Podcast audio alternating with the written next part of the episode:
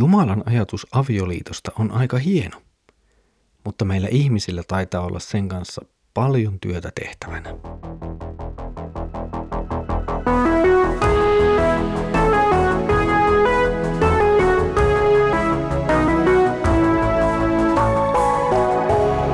Kirjoitusten pauloissa. Tervetuloa taas mukaan Kirjoitusten pauloissa Raamattu-podcastin pariin. Minä olen Mikko ja katselen teidän kanssanne yhdessä nyt Markuksen evankeliumin jakeita. Hienoa, että olet tullut mukaan. Edellisellä kerralla katselimme Jeesuksen varsin vakavia ja teräviä sanoja synnistä. Tänään tulemme hivenen toisenlaiseen tilanteeseen, jossa Jeesus juutalaisella alueella kohtaa fariseuksia, jotka taas tulevat sitten Jeesuksen luo testaamaan häntä kysymyksellä avioerosta. Luemme Markuksen evankeliumin jakeet yhdestä 12. Jeesus lähti sieltä ja tuli Jordanin itäpuolta kulkien Juudean alueelle. Hänen kanssaan kulki nytkin suuri joukko ihmisiä ja tapansa mukaan hän opetti heitä. Hänen luokseen tuli myös fariseuksia, jotka häntä koetellakseen kysyivät, saako mies hylätä vaimonsa? Hän vastasi heille, mitä Mooses on siitä säätänyt. He sanoivat, Mooses antoi meille luvan kirjoittaa erokirin ja hylätä vaimon. Silloin Jeesus sanoi, te olette kova sydämisiä, siksi hän laati teille sen säädöksen. Mutta maailman alussa Jumala loi ihmisen mieheksi ja naiseksi. Sen tähden mies jättää isänsä ja äitinsä ja liittyy vaimoonsa, niin että nämä kaksi tulevat yhdeksi lihaksi. He eivät siis enää ole kaksi, he ovat yksi. Ja minkä Jumala on yhdistänyt, sitä älköön ihminen erottako. Kun he olivat keskenään, opetuslapset kysyivät uudestaan tätä asiaa. Jeesus sanoi heille, se joka hylkää vaimonsa ja menee naimisiin toisen kanssa, on avionrikkoja ja tekee väärin vaimoaan kohtaan. Ja jos vaimo hylkää miehensä ja menee naimisiin toisen kanssa, hänkin tekee aviorikoksen. Kysymys avioliitosta kokonaisuutena on tullut viime vuosina hyvin paljon puhuttaneeksi aiheeksi.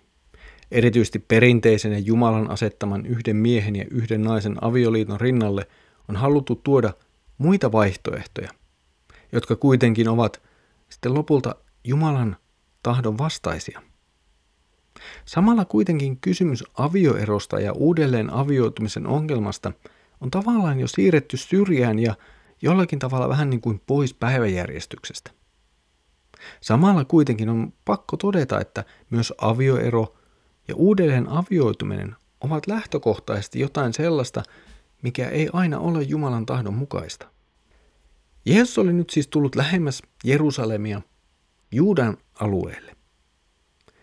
Markus ei tarkemmin nyt määrittele ihan sitä, että missä kylässä tai kaupungissa ollaan, mutta ollaan hyvin selkeästi juutalaisella alueella. Jeesus opettaa matkallaan isoa joukkoa ihmisiä, ja hänen luokseen tulee myös joitakin fariseuksia päämääränään kysymyksellään koetella Jeesusta. He tulevat siis koettelemaan Jeesusta. Tavallaan fariseusten esittämä kysymys on hyvin yksinkertainen. He kysyvät, onko laillista tai mahdollista, tuo verbi voidaan ymmärtää kuin tahansa vain, mutta kysymys on siitä, onko siis laillista tai mahdollista miehen hylätä vaimonsa. Siis kysymys sisällöltään se, että, on, että onko avioero mahdollinen. Nyt ennen kuin vast- katsotaan tuota Jeesuksen vastausta, niin voisimme ehkä hetken miettiä kuitenkin tuota fariseusten kysymystä. Mitä he oikeastaan pyrkivät sanomaan? Helposti ajattelemme, että fariseukset olisivat jäke, väkeä, joka ajattelee, että no avioero on tavallaan helppo juttu ja mies voi tehdä sen lähes mistä tahansa syystä. Ja ehkä hivenen tällaista ajattelua olikin, mutta entäpä jos nyt kuitenkin näiden kysyjien lähtökohta onkin toinen? Entä jos fariseusten kysymyksen taustana onkin Malakian kirjan toisen luvun jakeet 14.16, jossa Jumala ilmoittaa vihaavansa hylkäämistä, siis avioeroa. Ja jollain tavalla, kun katsomme sitä sitten, miten Jeesus vastaa ja käsittelee tätä kysymystä, niin se näyttäisi jollain tavalla heijastelevan noita Malakiankin jakeita. Eli siis nyt jos Jeesus asettuu fariseusten puolelle – hän saattaa menettää kansansuosion. Tai jos hän asettuu fariseuksia vastaan, niin sitten Jeesus laitetaan Jumalan sanoja vastaan. Siis tämä on nyt se kokonaisuus, jossa ollaan. Fariseusten kysymys asettaa Jeesuksen tavallaan mahdottoman valinnan eteen. Jos hän valitsee, että on sallittua, hän asettuu Malakiaa vastaan ja tavallaan ehkä kansan puolelle jollakin tavalla. Jos hän sanoo, että ei ole sallittua, niin hän asettuu Jumalan sanan puolelle, Malakian puolelle, mutta kansaa vastaan. Ja joitakin opettajia vastaan toki samalla. Eli hän on tavallaan mahdottoman valinnan edessä. Jeesus ei kuitenkaan jää sanattomaksi. Hän vastaa kysymykseen uudella kysymyksellä. Jeesus tiedustelee fariseukselta, mitä Mooses on heille säätänyt. Ja huomatkaa, että Jeesus puhuu nyt Mooseksesta, ei Jumalasta. Kyseessä on Mooseksen säädös. Myöhemmin Jeesus sitten kommentoi sitä, mikä on ollut Jumalan tarkoitus tälle asialle. Mutta nyt hän korostetutti sanoo, mikä on Mooseksen sana tässä asiassa. Toiseksi Jeesus sanoo teille, ei meille. Voi toki olla, että tämä on vain tilanteeseen liittyvä asia, eli se, että Jeesus nyt suuntaa sanansa fariseukselle ja kysyy heiltä, että no mitä te nyt tästä sitten sanotte. Mutta samalla se voi olla korostamassa sitä, mitä Jeesus jollakin tavalla tulee sitten sanomaan, että Jumalan valtakunnassa asiat ovat eri tavalla. Jumalan uudessa valtakunnassa se ajattelu, jota fariseukset nyt edustavat, meneekin aivan päälaelleen. Fariseukset vastaavat Jeesuksen kysymykseen siteeraamalla Mooseksen lakia liittyen avioeron mahdollisuuteen. Tämä kohta löytyy viidennen Mooseksen kirjan luvusta 24. Fariseukset siteeraavat itsessään Mooseksen lakia ihan oikein. Mooses oli tosiaan antanut säädöksen, jossa avioero tuli mahdolliseksi. Näin siis Jeesuksen pitäisi vastata tavallaan fariseusten kysymykseen myönteisesti. Avioero on siis laillinen tai mahdollinen. Mutta mitä tekeekään Jeesus? Hän ei tyydy fariseusten vastaukseen. Jeesus antaa syvemmän syyn näille Mooseksen sanoille. Jeesus viittaa ihmisten sydämisyyteen, siis itse asiassa syntisyyteen. Voisimme siis varovasti ymmärtää tämän niin, että Jumala antoi Moosekselle luvan muotoilla tällaisen lain säätelemään ihmisten väärää käytöstä ja siitä seuraavia ongelmia. Jumalan valtakunnassa asia on kuitenkin toinen. Ja siitä Jeesus jatkaa. Jeesus palaa vastauksessaan luomiseen. Luomisessa jo ennen syntiinlankemusta ja Jumalan lakia on asetettu järjestys avioliitolle. Se on yksi mies ja yksi nainen koko elämän ajaksi. Tämä on hyvin yksinkertainen todellisuus. Ja se on myös todellisuus, mihin ei mahdu Jumalan tahdossa mitään muita vaihtoehtoja. On vain yhden miehen ja yhden naisen yhdistyminen elinikäiseen liittoon. Kaikki muut vaihtoehdot ovat Jumalan tahton vastaisia, siis jollakin tavalla syntiä.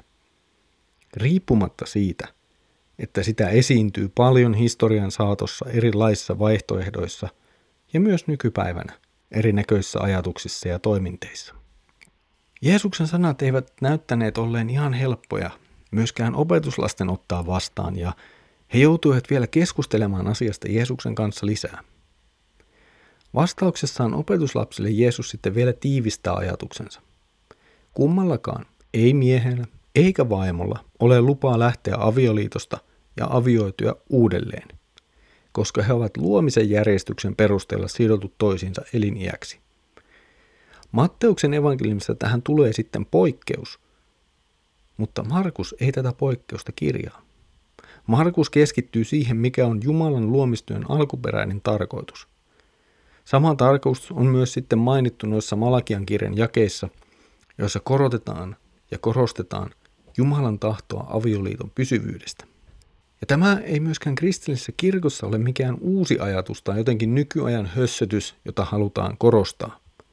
Ajatus avioliiton pysyvyydestä on ollut kristillisen kirkon opetus sen koko olemassaolon ajan. Ei sen perusteet ole muuttuneet mihinkään ajan saatossa.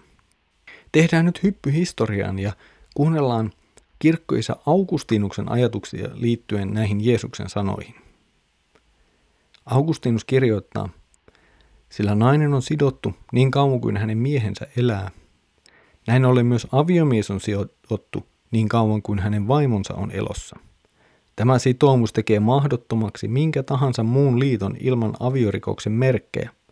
Näin ollen kahdesta avioliitosta syntyy väistämättä neljä avionrikkojaa, jos vaimo menee uudelleen naimisiin ja mies nai avionrikkojattaren.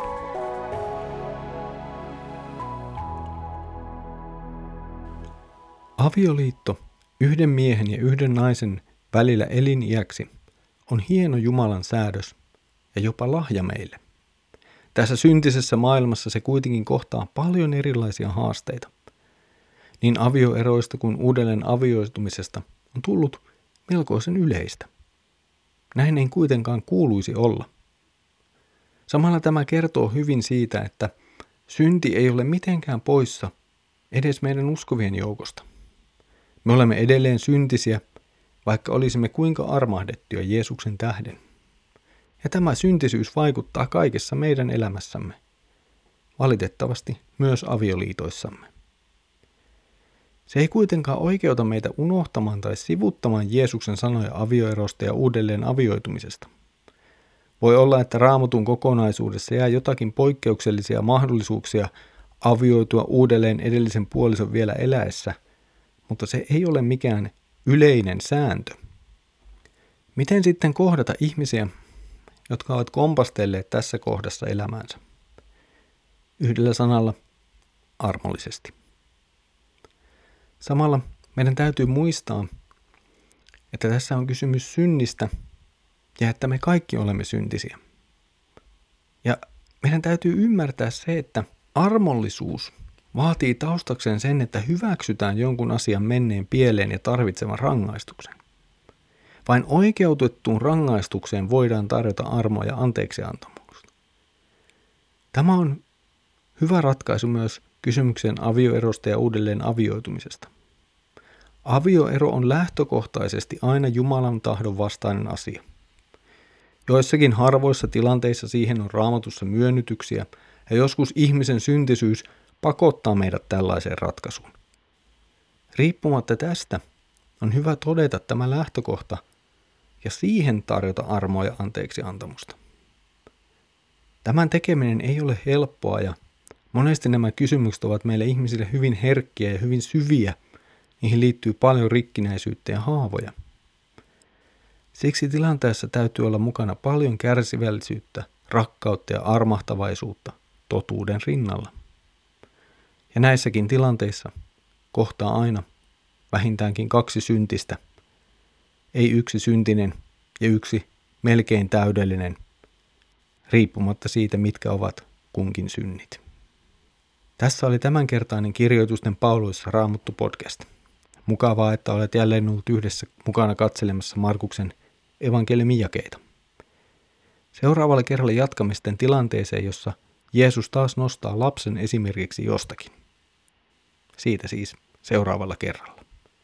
Mutta nyt Herramme Jeesuksen Kristuksen armo, Isä Jumalan rakkaus ja Pyhän Hengen osallisuus olkoon sinun kanssasi. Aamen.